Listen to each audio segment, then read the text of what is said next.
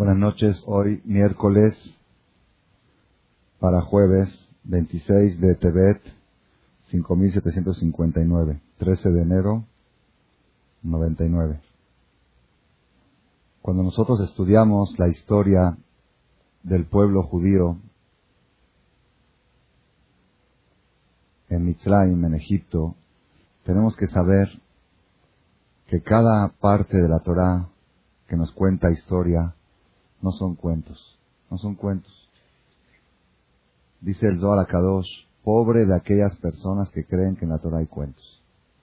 En la Torah solamente hay enseñanzas eternas. Toda cosa que no es eterna, que no es actual, que no se puede aplicar a la actualidad, en todas las generaciones, no aparece en la Torah. Si Hashem quisiera escribir un libro de historia, pues el volumen del Sefer Torah sería mucho mayor y nadie lo podría cargar de tan pesado. Hashem no escribió historia, Hashem escribió solamente cosas eternas. Fíjense que yo estaba pensando esta semana leyendo un midrash cuando Moshe se escapó de Egipto a Midian porque había asesinado al, al egipcio que le estaba pegando al Yehudí y se enteró el, el, rey y le decretó la pena de muerte a Moshe y se escapó. Llegó allá y la historia famosa con las hijas de Itro, que los pastores las molestaban a las hijas de Itro, Moshe las defendió y llegaron temprano a la casa del padre. Les dijo el papá, ¿por qué hoy llegaron más temprano que siempre? Entonces ellas le dijeron, es que un egipcio nos salvó de los pastores. Le dijo el papá, ¿y por qué no le invitan a que venga a comer? Si les hizo un favor, ¿por qué no le dicen Fadal? Entonces fueron, lo llamaron a que venga a comer algo. Y él les contó de que él estaba escapado, fugitivo de Egipto por el crimen que había cometido. Cuando se enteró de eso, ¿qué hizo? Lo echó a un pozo,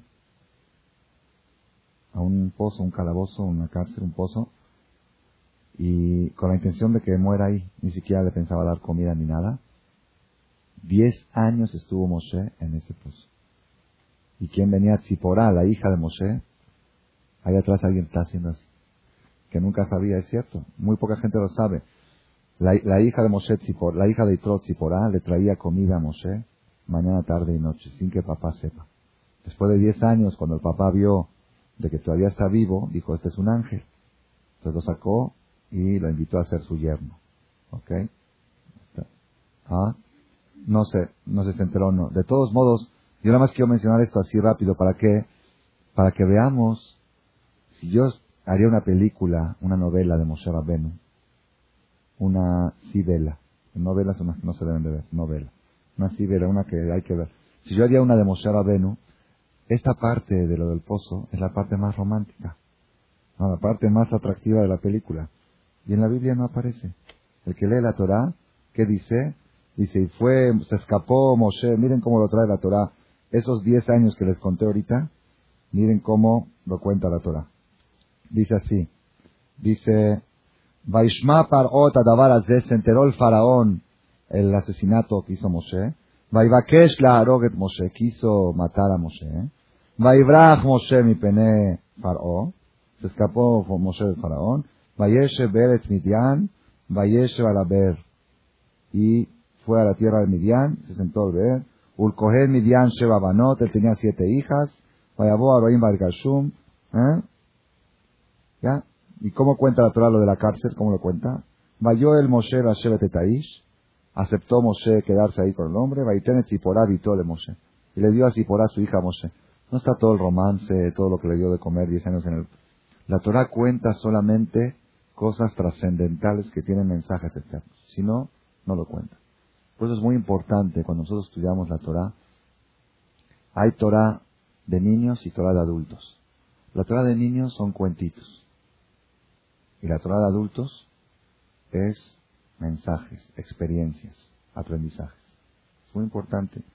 Cuando estuve ahora en Israel en un, en un seminario, hicieron un seminario para seminaristas, para conferencistas y vinieron grandes profesores de Ballet Shubá para enseñar a Abraham cómo dar conferencias. Entonces yo asistí a una de las conferencias que el título me llamó la atención. Lo hicieron en el Hotel Reich en Jerusalén. Cinco días había 20 Abraham sudamericanos de habla español y otros 30 israelíes. Y uno de los temas de la conferencia era cómo ganar un debate, cómo ganar una discusión. Es muy importante para un conferencista de ese tipo de gente saber cómo enfrentar. Entonces una de las cosas que dijo, lo primero que dijo, dice que contó así que una vez en un seminar, un, uno del público, un asistente, le dijo al conferencista, yo no creo en Dios.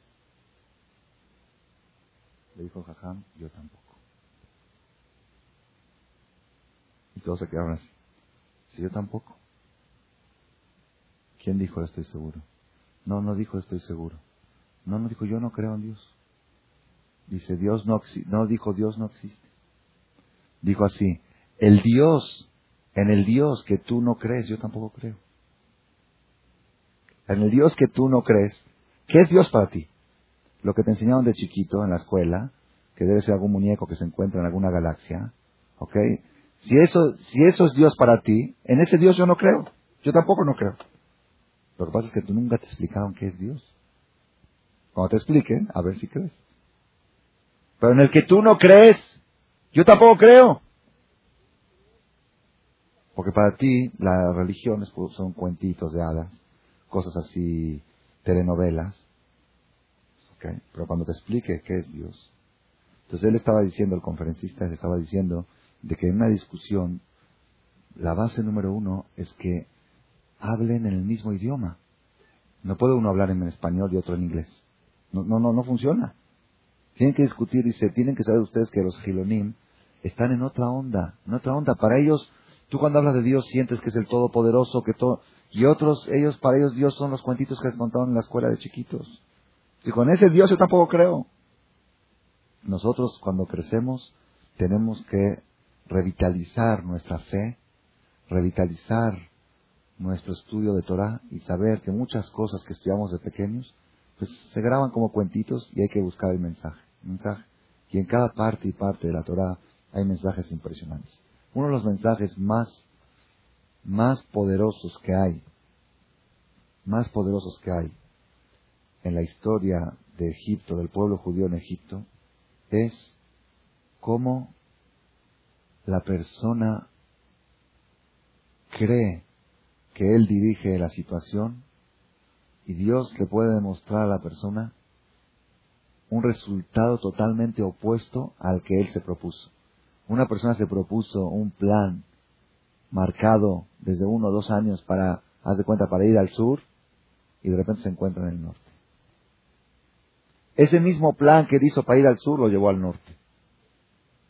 Lo llevó al lado opuesto. Y ese mensaje, cuando uno lo estudia y lo analiza y lo medita, refuerza mucho la fe de la persona. No más refuerza la fe, sino también le da una tranquilidad interior a la persona.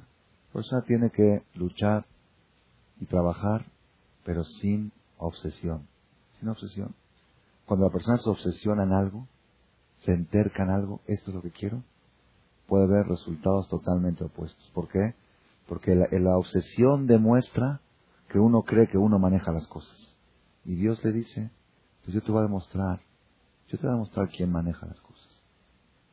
Es una enseñanza muy poderosa que si cada quien la puede aplicar a su vida, la persona tiene que saber que hagas lo que hagas, al final el resultado lo marca el Creador. Ah, entonces no hago nada. No, Dios te obliga a hacer. Tienes obligación de hacer tu esfuerzo, de hacer lo que está en tus manos. Tú, cuando tú subas al Shamaim después de 120 años, no te van a reclamar los resultados, te van a reclamar los hechos. No te van a reclamar si tu hijo fue bien, si tu hijo fue bueno o fue malo, no. Eso no te van a reclamar. Te van a reclamar ¿Hiciste todo lo que tenías que hacer para que sea bueno? No te van a reclamar si tu matrimonio fue productivo o negativo, no te van a reclamar. Te van a reclamar, ¿hiciste lo que debías de hacer para que exista un shalom bait? Si sí lo hiciste y después no hubo, ya no es tu problema. Eso ya es de Dios, ya es otra. Pero tú hiciste lo que tenías que hacer. La persona tiene que siempre concentrarse en su compromiso con el Creador. Hay mucha gente que quiere ayudarle a Dios a manejar el mundo. Porque Jazito Dios está muy ocupado. Ya la población ha crecido tanto, ya son 6 mil millones de habitantes. Cada día cuántas mujeres se alivian. Entonces hay que ayudarlo a Dios un poquito porque dicen que Dios está en la sala de parto, pero ni que no puede estar en tantas salas de parto. Si, si un doctor con seis partos al día ya se satura, imagínate Dios cómo le hace. Hay gente que así, la mente de él así le trae, en su consciente así le trabaja. Entonces él quiere ayudarlo a Dios a manejar el mundo, a manejar, a dirigir las cosas. Tú no dirijas el mundo, no dirijas el mundo. Ustedes saben, ustedes saben que nosotros tenemos dos mil años esperando que llegue el Mashiach.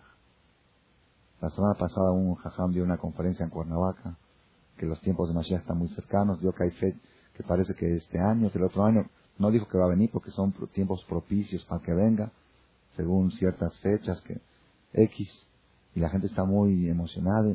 Tenemos ya desesperados dos mil años el pueblo judío nómada errante de un lado al otro. Pasamos a Babilonia, de Babilonia nos expulsaron, llegamos a España, de España nos expulsaron a Alemania, de Alemania llegamos a América, de América quién sabe qué va a pasar. Ya, Mashiach, Mashiach. ¿Quién no quiere que venga el Mashiach? Si usted me pregunta a mí, yo para qué quiero que venga el Mashiach. Porque el Mashiach cuando venga, se va a eliminar el mal de la tierra. Ya no va a haber maldad. Todos los judíos, como dice, cuando venga Mashiach, Baililín, Karot y Karetún, todos los ídolos se derrumbarán. Todos los ídolos. Los artistas, los futbolistas, todos los ídolos. Antes eran ídolos de...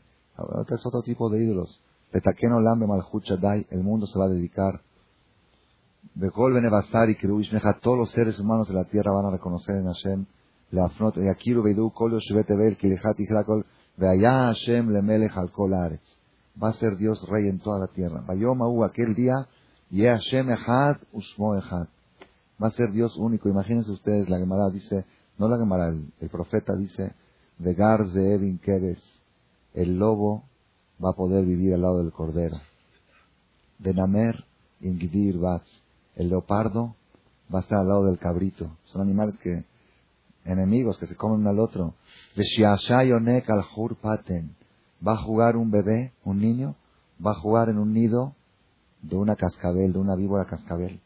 El niño va a jugar en nido de cascabel y no hay peligro de que lo pique. ¿Por qué? Lo yareo mejorar cochi. No va a haber maldad. No va a haber todo lo que es maldad, lo que es hacer daño, no va a existir cuando venga el Mashiach. Imagínense un mundo así. La suegra con la nuera pueden vivir en paz. Entonces todos sí pueden habitar juntos, las cuñadas, las concuñas. No va a haber envidias, no va a haber odios, no va a haber rencores. Qué mundo tan precioso. Ahora ustedes saben que el Mashiach, como todos sabemos, ya tiene más de un siglo que está en la puerta. Desde tiempos de Jafet Haim ya dijo que el Jafet Haim tenía tanta fe en la llegada del Mashiach, él murió hace como 60 años. Él tenía una ropa especial, una túnica especial para recibir al Mashiach. Imagínate, venga Mashiach, lo va a recibir con la ropa normal. Y si la llevaba cuando se iba de viaje, se la llevaba en su petaca. Y si, me agarra en el tren, si de repente en el tren suena el shofar de Mashiach, que digo, si espérate que me voy a vestir, me pongo de una vez la túnica para recibirlo. Y todos sabemos que el asunto del Mashiach necesita, hay veces, hay momentos, hay una fecha tope, que más que esa no se puede atrasar, ya. Ok, el año 6000, más de eso no puede pasar, es imposible. Y algunos dicen que es un poquito antes, porque como el Shabbat recibimos el Shabbat un poco antes, también el Shabbat del año, el séptimo milenio, también hay que recibirlo un poco antes, ok. Pero dentro de la fecha que estamos ahora, que se llama Ikvetal Shija, la época pre-mesiánica, de repente hay momentos de Shabbat Rahamim, momentos de misericordia, que en esos momentos puede venir Mashiach. Cuentan que una vez el Arizal, el Arizal estuvo hace como 400 años, vivía en Tzfat, es el jefe de la Kabbalah. Toda la Kabbalah que tenemos hoy en día es únicamente a través del Arizal. La interpretación única, fidedigna del Zohar es Arizal. El Arizal tenía 10 alumnos muy grandes. Rabbi Moshe Al-Shich, Moshe Cordovero, Shlomo Alevi El que están, las tumbas de ellos están ahí en Tzfat. Son, eran muy grandes. El que, el que, compuso la poesía de Lejado Di, el alumno de Arizal.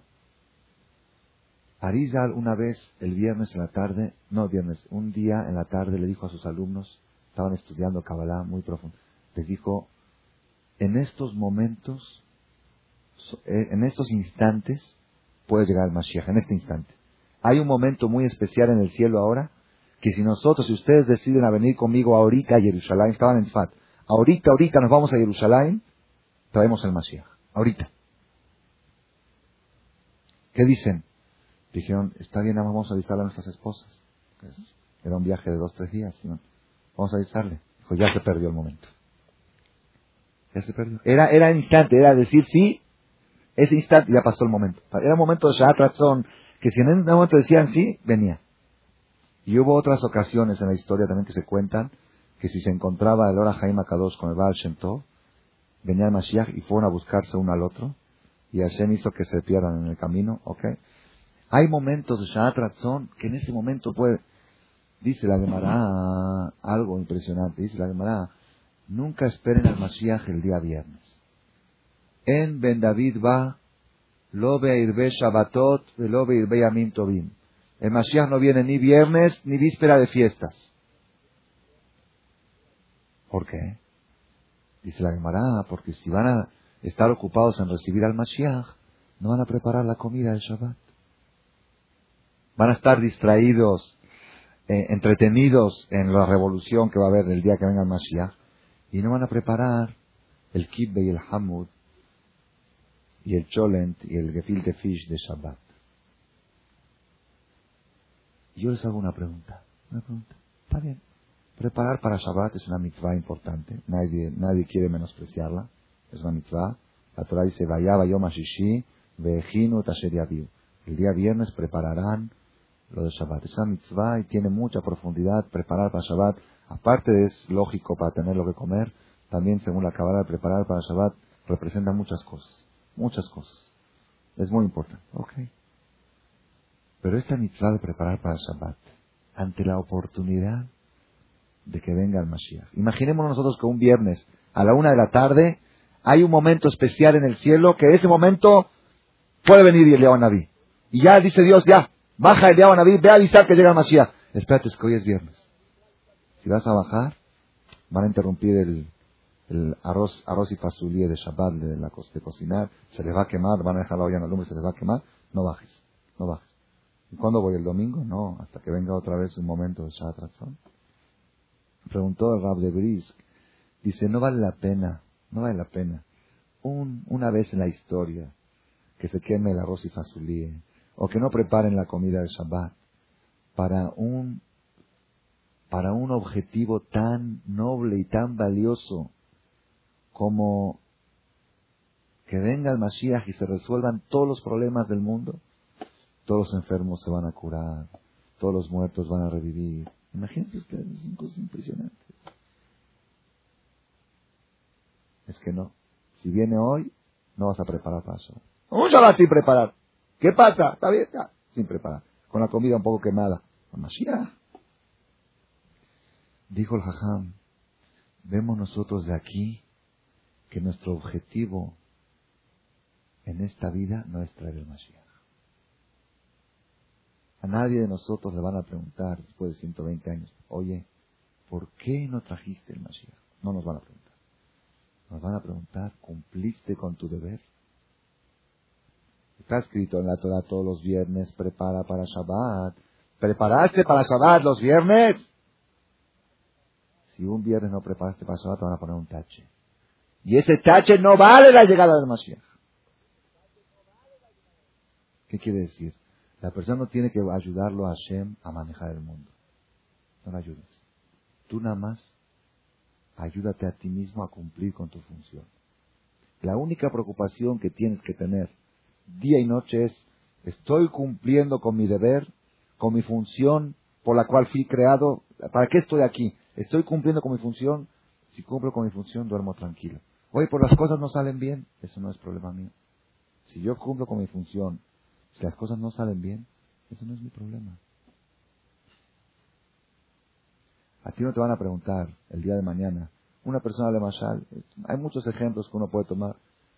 Tiene hijos que ya van creciendo, van creciendo, y uno dice, bueno, ¿qué hago? Lo mando a la universidad que estudie carrera para que tenga de qué vivir. Pero si lo mando a la universidad, corro riesgo. Todos los riesgos que implica. Pero por otra parte, si no lo mando, pues mi hijo se va a morir de hambre. ¿Qué hago? Respuesta. Tú no tienes que pensar si tu hijo se va a morir de hambre o no. Porque eso, hagas lo que hagas, al final, su parnasá, Dios va a decidir si va a tener o no va a tener. ¿Cuánta gente con títulos muertos de hambre? Y gente sin títulos llenos de dinero. Gente que no sabe escribir y leer. Entonces, eso no es tu preocupación. Tu preocupación es que cuando subas al cielo después de 120 años, te van a preguntar, ¿hiciste lo que debías hacer para proteger a tu hijo de las malas influencias, de la asimilación? Ahí tienes que tener una buena respuesta. Sí. Yo preferí un hijo sin carrera que una carrera sin hijo. Oye, pero ¿qué va a pasar si va a morir de hambre? Eso no es problema tuyo. Eso, una vez le preguntaron a un jajam, ¿por qué no le deja herencia a sus hijos? Él repartió antes de morir todo su dinero en tzedakah. ¿Por qué no le deja herencia a sus hijos? Dijo, mi manafshach. Si mis hijos van a ser tzadikim, está escrito, lo tzadik, no le va a faltar nada, tzadik no le va a faltar nada. Y si van a ser reshaim, yo le voy a dejar dinero a reshaim. Dijo, de cualquier manera, no conviene dejarles el dinero. Si son tzadikim, van a tener su propia suerte. Si son reshaim, mejor no dejarles para que hagan más pecados con el dinero. ¿Qué quiere decir? ¿A qué, ¿A quiero llegar? La persona, uno de los errores más graves que cometemos nosotros en la vida es creer, hacer cálculos, cálculos, creer que manejamos el mundo, creer que manejamos el mundo. Y en la perashá de esta semana lo vemos en varias, varias cosas impresionantes, impresionantes cómo la persona no maneja el mundo. Vamos a tomar un ejemplo. Cuando vino el faraón y dijo, todos los niños que nacen al mar. ¿Por qué? Porque él quería que no nazca Moshe Rabenu. Los astrólogos, los brujos le dijeron que vimos en la astrología que van a ser un hombre judío que va a destruir todo Egipto y va a liberar a los esclavos y va a independizar a los judíos. Entonces el faraón se esforzó por evitar Paró se esforzó por evitar esa desgracia, ese, ese nacimiento. Entonces, primer intento que hizo fue con las parteras. Y les dijo a las parteras judías, Shifra y Pua, ustedes cuando ven que está por dar a luz una mujer, ustedes saben por experiencia si es niño o si es niña. Si es niña, déjenla nacer bien. Si es niño, cuando meten la mano adentro para ayudar a, sacar al bebé, ahórquenlo y digan que nació muerto. No quería el faraón publicar una ley criminal. Entonces hizo un trato en particular con las parteras. Y las parteras les prometió el faraón un puesto muy alto en el gobierno, si le hacen caso. Y si no, las amenazó también. Dice el Pasuk, Batirena y Amialota Elohim tuvieron temor las parteras al Creador. Dijeron, preferimos quedar mal con el faraón y no quedar mal con el creador. De lo azúcar no hicieron como lo que les ordenó el rey de Egipto, la tejayena Tailadín. No solamente que no mataban a los niños, sino cuando eran hombres, se procuraban más para que, para que vivan los hombres. fue cuando Hashem vio que las parteras pusieron antes a Dios que al rey faraón. Vayas en. Eso les dio el Zehut, que de ella salieron Moshe Rabenu y Aarón. Aarón a Cohen, que una, todo lo que es Cohen, hoy en día tenemos Coanim, es de esas mujeres. Y Batelevia, los Leví, también vienen de ahí. Moshe Rabenu era Leví. Ese fue el premio que Hashem le dio. Esta semana estaba leyendo algo nuevo que nunca lo había visto. El Targum, que es en Jonathan Benuzier, una traducción en arameo que se escribió hace más de dos mil años. Dice así, las parteras, así dice, ahí tuvieron temor a Dios, dice, y fue cuando las parteras se fijaron más en la fama que van a tener en el futuro a la fama actual. Y por, es decir, ellas, ¿cómo hicieron ellas para vencer la tentación o la presión? Ellas dijeron, ok, vamos a quedar mal con el faraón 30, 40, 50 años. Pero vamos a quedar bien para la historia. Preferimos quedar mal ahora y quedar bien para la historia, a quedar bien ahora y quedar mal para la historia. Entonces, ¿qué hizo Paró? Paró dijo, ya que vio que no le, no le resultó la idea, vinieron los astrólogos y dijeron, ya mero está por nacer el niño, ya está, ya está engendrado. Entonces asustó más el faraón y ya dio una orden, dictamen gubernamental, crimen legalizado. Todo niño judío que nazca al mar, ley, ya no ocultas.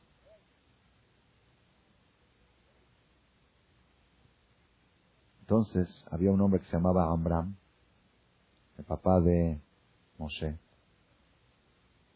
y dijo, entonces, ¿qué caso tiene seguir casados y tener relaciones hombre y mujer para que echen a sus hijos al mar? Fue y divorció a su esposa. Amram era el hombre, el jajam más grande de esa generación. A de los levitas no estaban esclavizados en Egipto. Y Amram era el más grande de los levitas. Cuando toda la gente vio que Amram divorció a su mujer, pues, copiaron lo mismo. Dijeron, ¿para qué? había una solución mejor, ¿no? Anticonceptivos. Se ve que eso no entraba en la cuenta. Si estás casado es para traer hijos. Casar no es para divertirse. El hecho de estar casado es fabricar hijos. Y si la fábrica no puede funcionar, pues se cierra. Se separaron. Todo el mundo divorció a sus esposas. Llegó Miriam. Llegó Miriam, la niña Miriam tenía tres años. Tres años. Miriam es mayor a Moshe. Le dijo al papá, papá, tú eres peor que Faraón. Tú eres peor que el faraón. ¿Por qué? El faraón dijo que los niños al mar.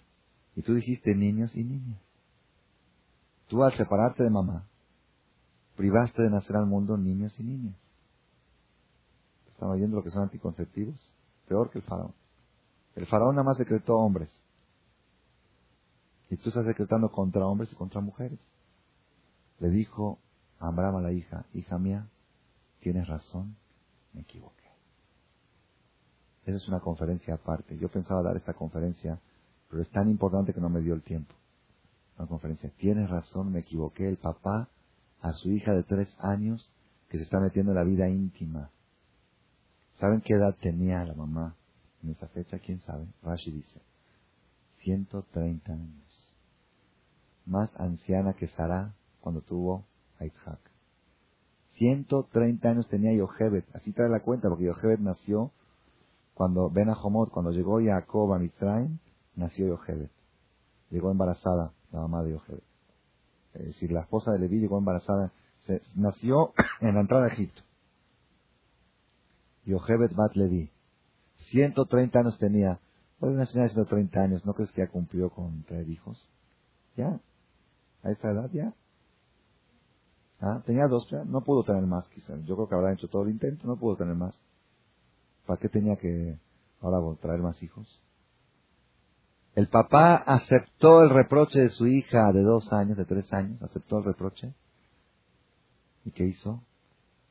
Admitió su error y volvió a casarse con su esposa. Vayelech Ish mi Bet Levi, Vaikachet Ustedes saben qué vergüenza es para un jajam grande después de haber hecho una acción, que todo el mundo lo copió, decir me equivoqué. Oye, ¿cómo, ¿quién te dijo que te equivocaste? Mi hija de tres años. ¿Saben, ¿saben qué categorías? Qué, qué difícil. Si al marido no podemos decirle me equivoqué. Si a la, hermana, a la amiga, no, pues ¿quién eres tú para...? Ya, ya dije, ya, no, me da pena, ya, que ni modo que voy a reconocer que me equivoqué. Y no es me equivoqué en, en comprar jitomate o comprar pepino. Me equivoqué en una acción importante de separar matrimonio que provocó que se divorciaron todos. Me equivoqué, Es el secreto del éxito, saber decir me equivoqué ante cualquier persona. No interesa quién lo dijo. Y de ahí, de ese me equivoqué, ¿quién nació? Moshe De ese me equivoqué nació Moshe Si el papá se hubiera entercado en su postura, yo tuve al kinder con la morada. ¿qué me vienes a venir a decir cosas de, de qué tengo que hacer, yo sé bien lo que tengo que hacer. Ni siquiera puedes opinar tú. Si así hubiera actuado el papá, Moshe Rabbeinu no nacía y la historia del mundo hubiera cambiado. El escuchar un reproche de su hija de tres años cambió la historia del mundo. Pero ¿cuál es el mensaje más importante? El mensaje más importante es el que le dijo la hija al papá, tú eres peor que Paró. ¿Por qué? Oye, pero tengo razón. A ver, ¿qué, ¿qué, dicen ustedes? Yo les hago una pregunta. Una mujer, por ejemplo, que el doctor le dice, tú por tu sangre, por esto, si te nace niño, muere. Así es por, por la situación física. Si nace niña, vive. Todos que dirían, pues ni modo, ya. Ya que no traiga. ¿Sabes qué? Ese no es, otra vez aquí quiero llegar, el resultado no depende de ti. Tú tienes que hacer, tú tienes que hacer lo que está en tus manos. ¿Tu obligación cuál es? Traer hijos. Si después se muere, eso ya es cosa de Dios. Si el faraón lo tira al río, no es cosa mía. A mí, cuando yo suba al cielo, al Shamay, no van a preguntar, oye, ¿tus hijos vivieron o no vivieron? No. La verdad, tú hiciste lo que debías de hacer para que te nazcan hijos y que vivan sanos. ¿Hiciste lo que tenías que hacer? Si lo hiciste, después lo demás ya no es tu problema. Había una señora, la mamá de Hazonish. Hazonish es uno de los hajamim que ha revolucionado la historia. Hazonish, ustedes han escuchado mucho de Hazonish, él fundó la ciudad de Beneberak, la ciudad más importante que hay en Israel de, de Torah, Beneberak. La mamá de Hazonish, cuando estaba embarazada, eh, cuando estaba recién casada, los doctores le dijeron que en el parto ella no iba a sobrevivir. Ella tenía un problema de corazón, que si ella se quedaba embarazada y daba luz, no sobrevivía al parto. Que escoja. O vivir sin hijos, o traer un hijo y morir. Fue ella la mamá de Hadonish y dijo, todo el sentido de una mujer es traer hijos. Si no puedo traer hijos, prefiero la muerte. Entonces me voy a embarazar y a la borola. Tuvo nueve hijos. Mamá de Hadonish. ¿Por qué? Dijo, yo tengo que hacer lo que está en mis manos. Y si Dios, Dios me obliga a mí, Perú, Piria, Beribia. En ese caso no quiero entrar en detalles porque quizá la persona no tiene obligación a sacrificar su vida para traer hijos. No quiero entrar en ese detalle.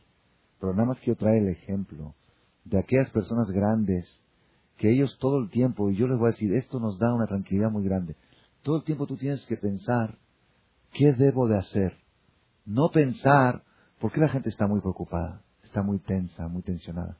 ¿Qué va a pasar? Y ahora con el smog, y la contaminación, y la contingencia, y, el doble no circula, y si llega, llega a salir triple no circula.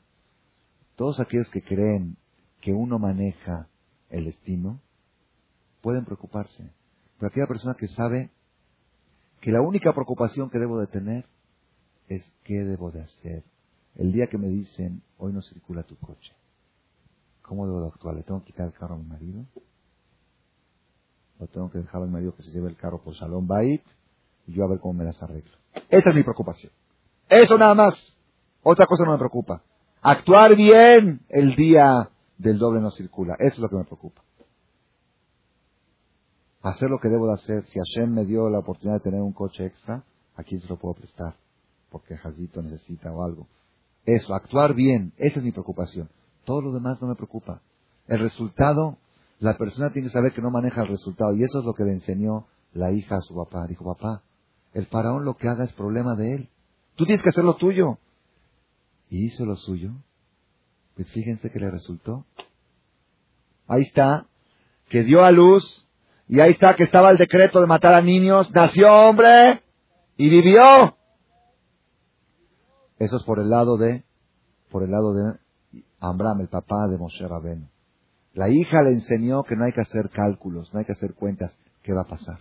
Tú fíjate, a ti, tú tienes que pensar, si yo hoy subo ante Dios, me va a preguntar, ¿por qué no te quedaste embarazada para traer una persona más al mundo? ¿Qué vas a decir? No, yo pensaba el año que viene. No, es que esto, que el otro, que la, boda de mi hermana no quería estar gorda. ¿Qué es, ¿Qué es eso? ¿Tú quién eres para hacer cálculos?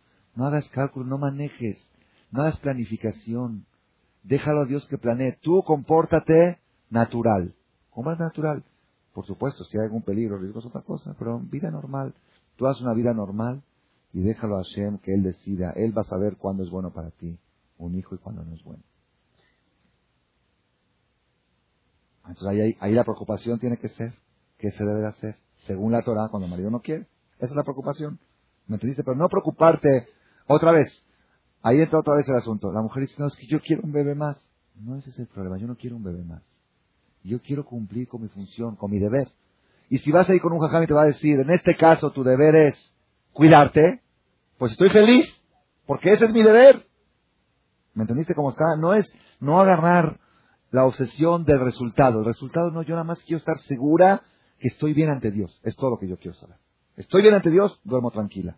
No estoy bien, estoy preocupada. Ahí tienes que preocupada. Esa debe ser tu preocupación máxima.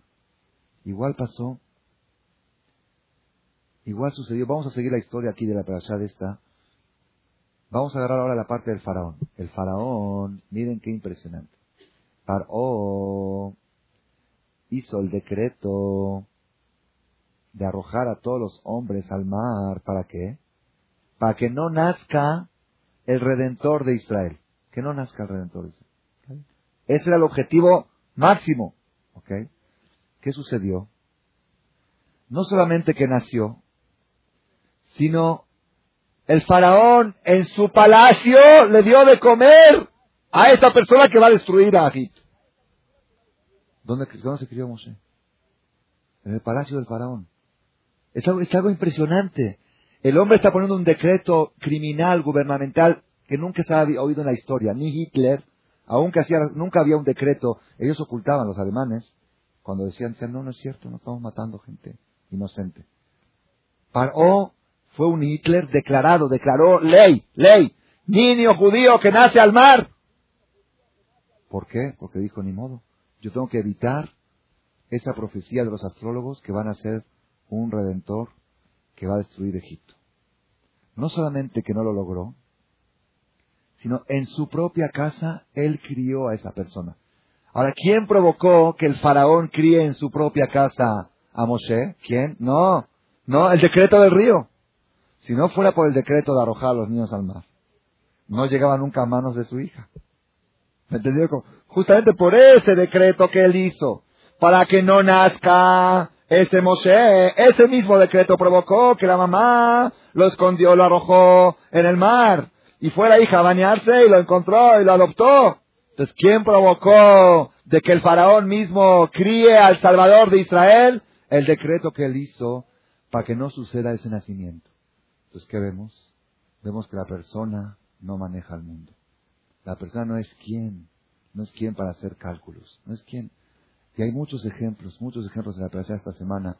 Otro de los ejemplos dicen que el faraón, ¿qué hacía para que él fue paulatinamente fue avanzando? Primero dijo, para que no nazcan hombres, voy a debilitar a los hombres judíos que trabajen duro en ladrillo y el hombre débil no puede tener relación con su mujer. Entonces eso va, eso va a reducir el riesgo de que nazca el sábado. Cuando vio que no funcionó, dio la orden a las parteras. Cuando vio que no funcionó, dio la orden ya legal de tirar a los niños al mar. Pero vamos a ver la primera. La primera, la primera idea que tuvo el faraón es que los hombres se debiliten para que no puedan tener relación con su mujer. hacían trabajar durísimo, 18 horas al día con ladrillo tabique, y efectivamente, los hombres en la noche no querían hacer nada. Cuenta la Gemara, Bishut Nashim Tzadkaniot, el Zehut de las mujeres Tzadkaniot sacaban al pueblo de Israel adelante.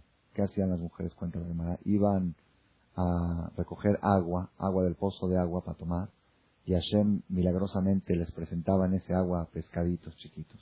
Dentro de la cubeta de agua salían pescados. Ellas cocinaban el pescado, hacían un caldito, calentaban agua y iban al campo, al campo, porque los maridos estaban tan cansados que se quedaban dormidos en el campo. No tenían fuerza de regresar a su casa. Caían. Iban al campo a seducir a sus maridos. Primero de todo llegaban, los bañaban, así trae la Gemara, los bañaban con el agua caliente. Después de bañarlos, les ofrecían un caldito, una sopa, les ofrecían el pescado. Y después de que ya comieron y cenaron bien, traían unos espejitos, ellas así traen algunos espejitos, y empezaban a coquetearse con las mujeres. Decían, yo estoy muy guapa, más guapa. No, tú no estás guapa, tú estás guapa, yo estoy guapo más que tú. De que tú empezaban así a platicar pláticas de relación íntima y ahí mismo en el campo taja tatapuaj, orartijas, así trae. En el campo mismo tenían relación y procreaban. Después, cuando salieron al desierto y Hashem les dijo, después de muchos años, cuando ya salieron de Mitzrayim, que construyan un Mishkan, un santuario, y cada quien que traiga un donativo, las mujeres trajeron esos espejitos, esos espejos, los donaron al Mishkan, y Moshe, Rabenu, le dio pena, dijo, dijo, esto es algo, es algo que se usa para cosas inferiores, para cosas triviales, no es correcto ponerlo en un lugar tan sagrado. ¿Qué dijo Hashem? ¿Qué vamos a hacer con esos espejos? Vamos a hacer el kior, el lavabo, donde se lavaban las manos y las piernas los koanim, se purificaban los, los koanim para dar servicio. Eso lo fabricaron Bemar o con los espejos de las mujeres que donaron. Dijo Dios, porque Dios sabe que la intención de ellas era de Shem Shamayim, era para procrear, en, el buen, en el buen sentido de la cosa. Entonces, Aquí hay algo impresionante, impresionante. ¿Qué pasa? La Gemara dice, hay una regla, la Gemara dice que cuando la mujer empieza la relación, nace niño. Y cuando el hombre empieza la relación, nace niño. Si la mujer es la primera, y Shaki Tazria, ya le das Zahar. Ele benelea, ya le da leaco. Ve Dina Vito. Dina es Vito porque él empezó. Y Benelea ya le da Jacob, ella empezó. Cuando la mujer empieza, trae niños. Y cuando el hombre empieza, trae niñas. Así está escrito en la Gemara. Entonces, ¿qué pasó? Antes del decreto del faraón de la esclavitud, ¿cuánto nacían? 50-50. Normal, 50% niños, 50 niñas. Es normal, a veces era Pero cuando Faraón hostigó a los hombres hasta que los destruyó, los, los, entonces la, no había manera de que el hombre empiece una relación, sino que la mujer la empiece, como la cuenta, que las mujeres iban a buscar a los hombres. Entonces, ¿qué pasaba? 99% puros hombres. No nacen niñas. Pagó se volvió loco. Dice, yo estoy haciendo, él no sabía esta estrategia de la Gemara. Dice, yo estoy haciendo una estrategia para que no nazca el Salvador de Israel. Las niñas que vivan, los niños no. Ahora no solamente que viven, sino que antes nacían de cada 50 patos, 25, 25, ahorita 50 hombres. ¿Por qué? Porque justamente la esclavitud que él hizo provocó que los hombres no empiecen, que empiecen las mujeres. Y al empezar las mujeres, nacían hombres. Entonces que lo mismo que él quiso hacer para alejar, provocó que se acerque. Ese es el concepto más poderoso que hay. La persona nunca, nunca, nunca se crea la persona que él maneja, que él maneja las cosas. El resultado final, la única preocupación que uno debe de tener es estoy cumpliendo con mi misión, no estoy cumpliendo. Cuando Moshe se escapó, se fue al desierto y encontró la famosa historia de la zarza, ¿dónde se le presentó a Hashem por primera vez a Moshe? En la zarza, que era una planta chiquita que ardía en fuego y no se consumía. Y Moshe se impresionó, dijo, ¿cómo es posible? ¿Cómo es posible? Está ardiendo, Madúa lo iba a Y ahí se le presentó a Hashem. Dijo, yo soy Hashem. Hay que entender, muchas, hay muchas, muchas explicaciones por qué Dios escogió presentársele a Moshe en esa circunstancia de la zarza. No había otra forma. Dicen que era para llamarle la atención, que vea algo raro, que se, que se concentre en eso y ahí vino Hashem. Pues, podía mandar un trueno, podía mandar otra cosa. No había otra forma de llamar la atención para distraer la vista de Moshe Rabeno. Yo pensé una explicación hace un año y creo que es una explicación verdadera. Dios le quiso enseñar a Moshe antes, antes de fundar al pueblo de Israel, antes de sacar al pueblo de Israel de Mitzrayim y llevarlos a recibir la Torah, la enseñanza más importante de toda la Torah. ¿Cuál es? Es tan poderosa la conducta de Dios que maneja el mundo que si Dios quiere, ni el fuego quema. Puede estar incendiándose una casa y no se quema. Ahí está la prueba. Fuego, fuego. Puede ser fuego que no consuma, no consume, ahí está el fuego. Si el fuego consume es porque yo decido que consuma. Hasta eso, hasta eso que se ve tan natural que el fuego quema, pues ahí está que no, ahí está el fuego, no está quemando. Ve a sacar al pueblo de Israel de Mitzray. Por, para que Moshe nos diga, oye, ¿cómo va a ser contra este faraón? Pues fíjate, ahí está el fuego y no quema. Este musá tenemos que todos nosotros captarlo, analizarlo, meditarlo. Hay una historia para aquellas personas que tienen a veces el Yetzerará de mandar a sus hijos a estudiar a la universidad, a que corran peligro, o universidad o trabajos peligrosos. Hay trabajos muy peligrosos. Dice, bueno, ni modo, tiene que vivir de algo. Una vez le preguntó un papá a un jajam en Estados Unidos, el jajam decía que el niño tiene que estudiar Torah y que no haga carrera. Le dijo, jajam, si mi hijo va a estudiar Torah, ¿de qué va a vivir? Le dijo el jajam, ¿y si tu hijo no va a estudiar Torah, con qué va a morir? Así le dijo, ¿tú te preocupas con qué va a vivir? ¿No te preocupas con qué va a morir? Todos se preocupan hasta 120 años y después nadie se preocupa. ¿Y qué vas?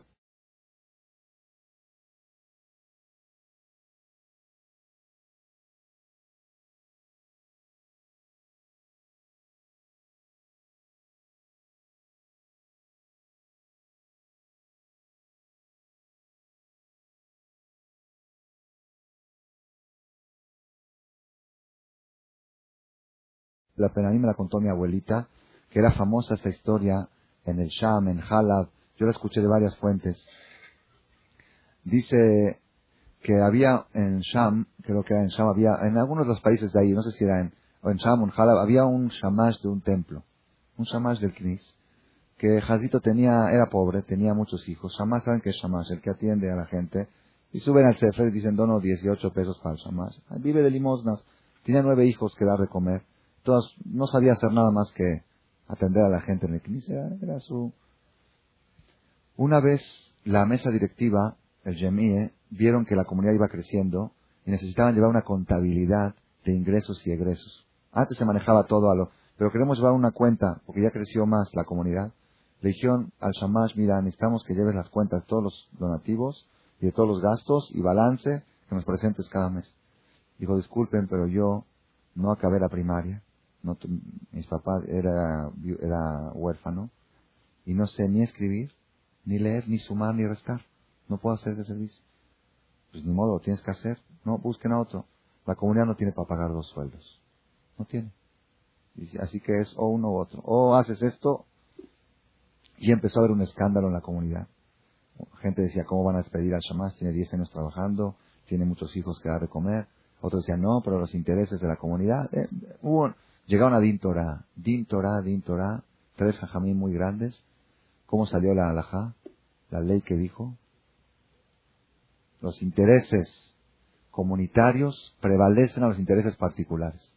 Y si la comunidad en estos momentos no tiene la capacidad de pagar dos sueldos, el interés, la necesidad de llevar una contabilidad prevalece y van a buscar un shamash que sea shamash y que también lleve la contabilidad.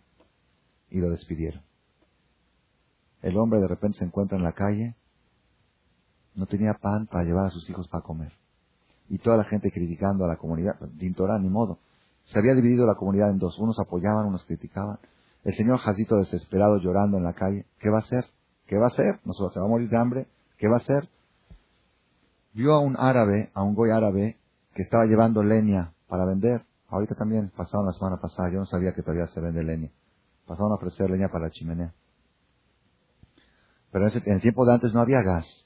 Toda la comida se calentaba con leña, la calefacción, toda la leña. Entonces le dijo, oye, ¿no me das un poco de leña para que yo venda y me das una comisión?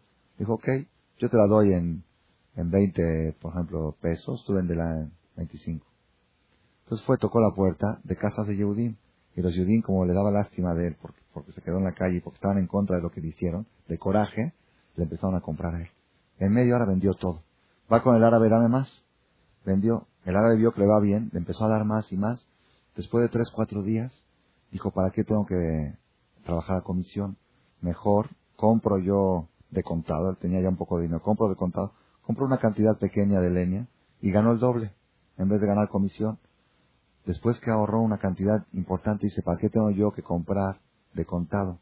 Mejor me compro un bosque chiquito, ya tenía ahorrado unos pesos, donde hay leña, y yo talo mis árboles, y yo ya voy a ganar mucho más compró un pequeño terrenito y todo, y los paisanos todo el tiempo le compraban, ¿por qué? Porque estaban corajudos contra la, contra el Jemie que lo despidieron.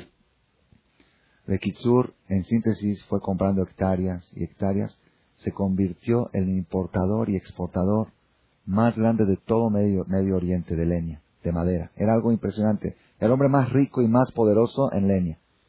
Una vez, después de diez años de este suceso, estaban sentados en una mesa de negocios.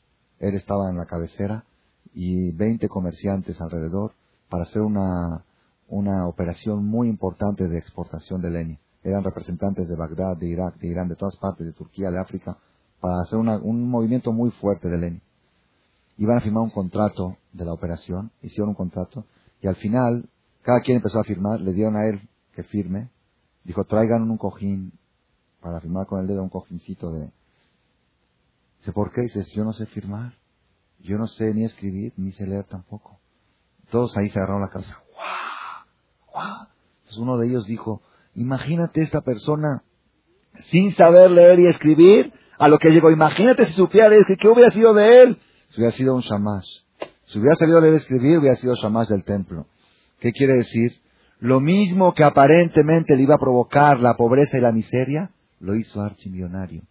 Ese acto, y el rey Salomón, Shlomo Amelech en Coelet en Eclesiastés dijo, una de las cosas más raras que he visto en la vida, más, eh, eh, no nada más raras, dice otra palabra, una cosa que, insólita que se ve en la vida es Lola Jajamim Lejem, no a los inteligentes el pan. Veo mucha gente inteligente muertos de hambre y muchos tontos empapados de dinero. Eso es algo insólito, no tiene lógica. ¿Por qué? Velola Kalima Merotz, no a los ágiles, la carrera. ¿Quiénes son los que corren más? Los ágiles, los que más. Yo veo gente muy ágil que de repente están en silla de ruedas. Yo conozco gente que eran deportistas número uno que están con muletas. Lola Karina Meroz. Hay un muchacho, muchacho aquí en México, ya está casado ahora. Yo recuerdo cuando llegué a Tecamachalco, tenía, tiene en su casa, en su recámara, tenía mil medallas de natación. Mil. Ya el papá lo veía como campeón mundial. Se pasaba seis horas al día en la alberca de la casa. Practicando natación. Yo lo vi en la foto del Universal, en la Nelson Vargas, competía. Cosas impresionantes. Cuando ya creció, ya pasó la, preparatoria, el papá lo mandó a Canadá, un sábado una parte de ahí, para que le enseñen bien a ser buen nadador. Y todo. Y después, bueno, hubo un poco de problemas, eh, había peligro de asimilación ahí, hubo un poco de cosas, después papá se arrepintió. X.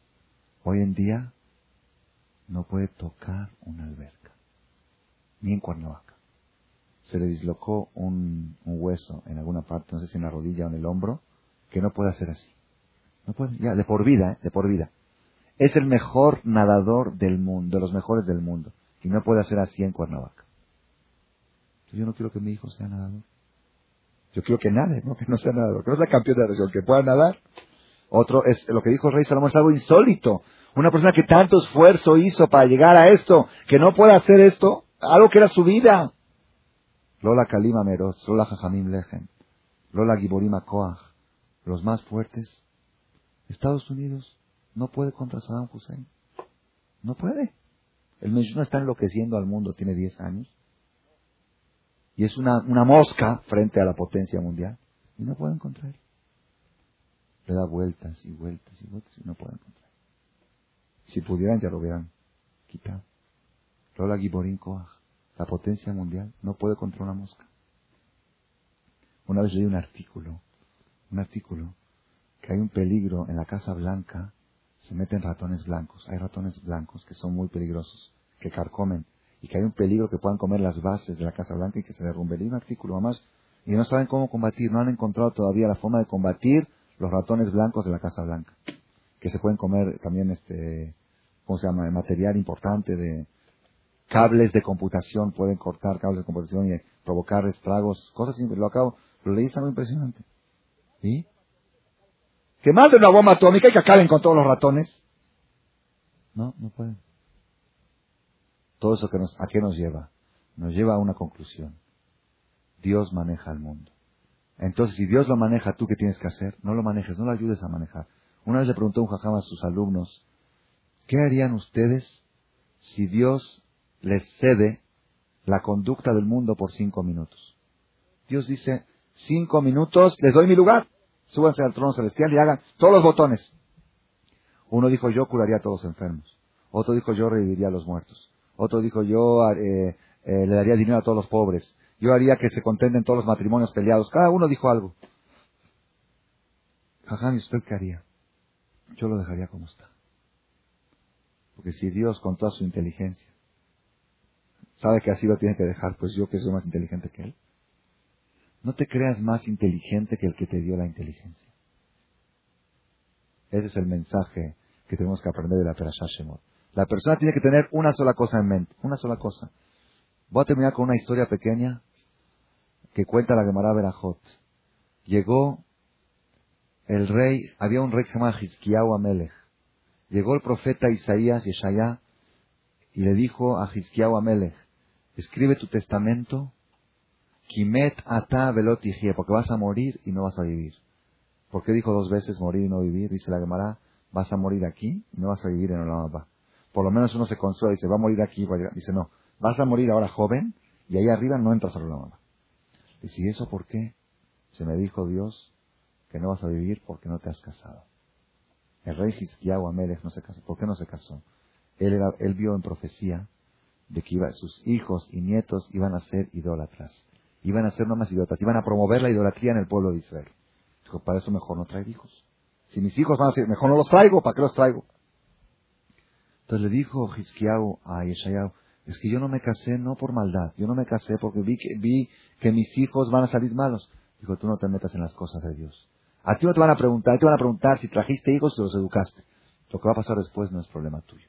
Tú cumple con tu deber. Entonces le dijo, le dijo Hizkiyahu a Elisha, bueno, dame tu hija. A ver si con el zehut de casarme con tu hija, cambio la que será y mis hijos salen buenos.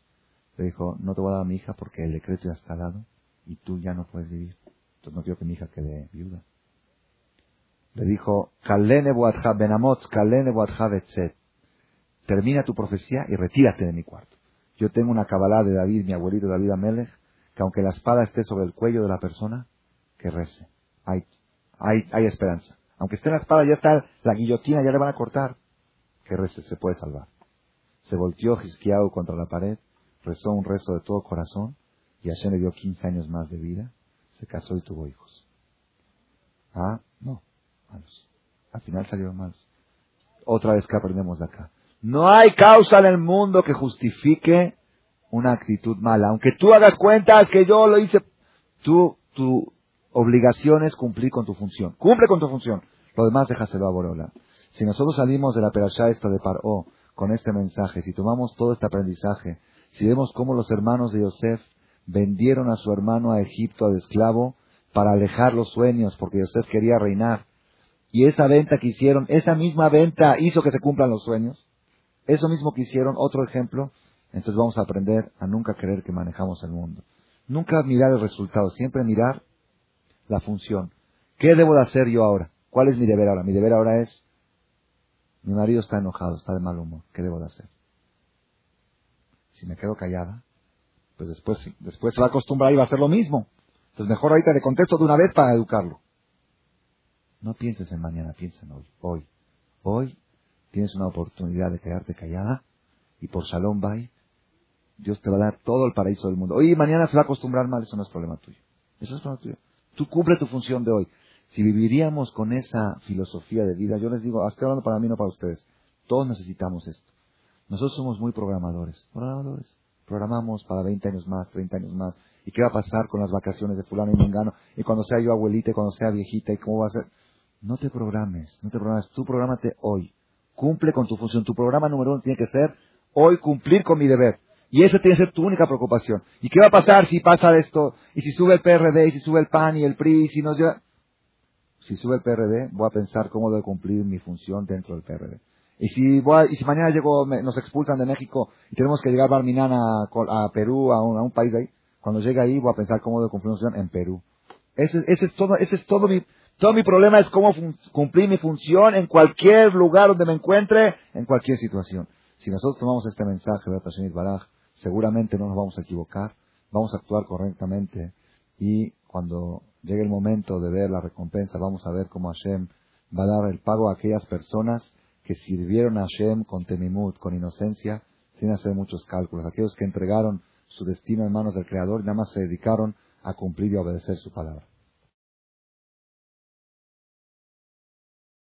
Gracias por su atención a este shiur del Rav Malech. Les recordamos que pueden visitar la nueva página de shemtov.org en el internet www.shemtov.org. Actualmente la página cuenta con varias secciones. Noticias sobre las actividades de Shem Tov a nivel mundial, escuchar o bajar las últimas conferencias del Rav Malek, escuchar o bajar la alajá del día, imprimir o estudiar desde su computadora la perashá de las semanas, estudio diario de Gemara, Daf Yomi en español, sincronizar su iPod con podcast, un manual para crear su propio CD de las conferencias que existen en la red, adquirir libros con entregas internacionales, con la metodología del Rav Malek de español, fonética y hebreo simultáneamente, así como ubicar las ciudades en donde se reparten CDs a nivel mundial. Es que la misbot y muchas gracias.